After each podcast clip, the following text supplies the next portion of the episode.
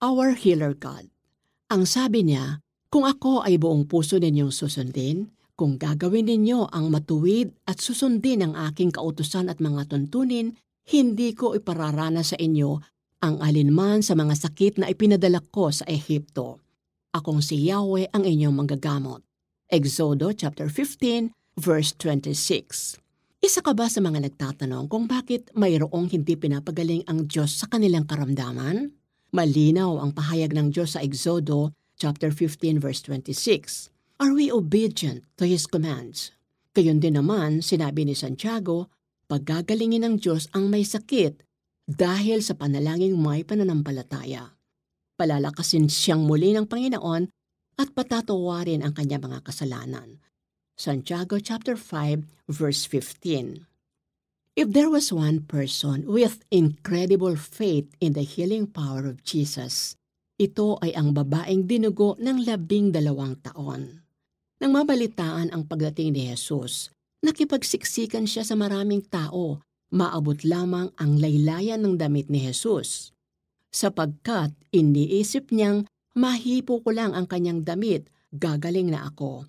Marcos chapter 5 verse 28. Natakot ang babae nang tanongin ni Jesus kung sino ang humipo sa kanyang damit. Subalit sinabi sa kanya ni Jesus, Anak, pinagaling ka ng iyong pananampalataya. Umuwi ka na at ipanatag mo ang iyong kalooban. Ikaw ay magaling na. Marcos chapter 5 verse 34. Her extraordinary faith in Jesus healed her. What about unconfessed sin? Does it withhold healing?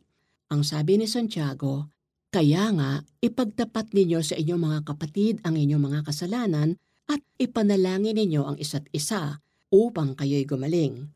Malaki ang nagagawa ng panalangin ng taong matuwid. Santiago chapter 5 verse 16. Mahirap maunawaan kung bakit may mga taong gumagaling at mayroong hindi gumagaling. Isang halimbawa si Apostle Paul na dinapuan ng matinding sakit. Tatlong beses niyang idinalangin sa Panginoon na alisin ito sa kanya, pero hindi niloob ng Diyos. Bagkus, ang ipinangako ng Diyos kay Paul ay kapahayagan ng kanyang kapangyarihan sa kabila ng kanyang kahinaan. Pangalawa mga taga-Korinto, chapter 12, verse 8 to 9. Despite his terrible sufferings, Paul lived for the propagation of the gospel, preaching the death, resurrection, and lordship of Jesus Christ.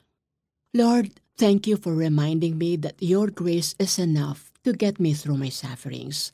Give me the perseverance of Paul so that in my weaknesses I can live in the sufficiency of your grace. Amen. Application. Divert your focus from pain to God's higher purpose for your life. God is working behind your sufferings. Ang sabi niya, kung ako ay buong puso ninyong susundin, kung gagawin ninyo ang matuwid at susundin ang aking kautusan at mga tuntunin, hindi ko ipararana sa inyo ang alinman sa mga sakit na ipinadala ko sa Ehipto.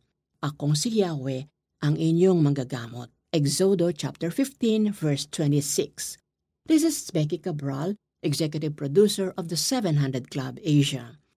For me, for this reason, we never become discouraged Even though our physical being is gradually decaying, yet our spiritual being is renewed day after day. 2 Corinthians chapter 4 verse 16.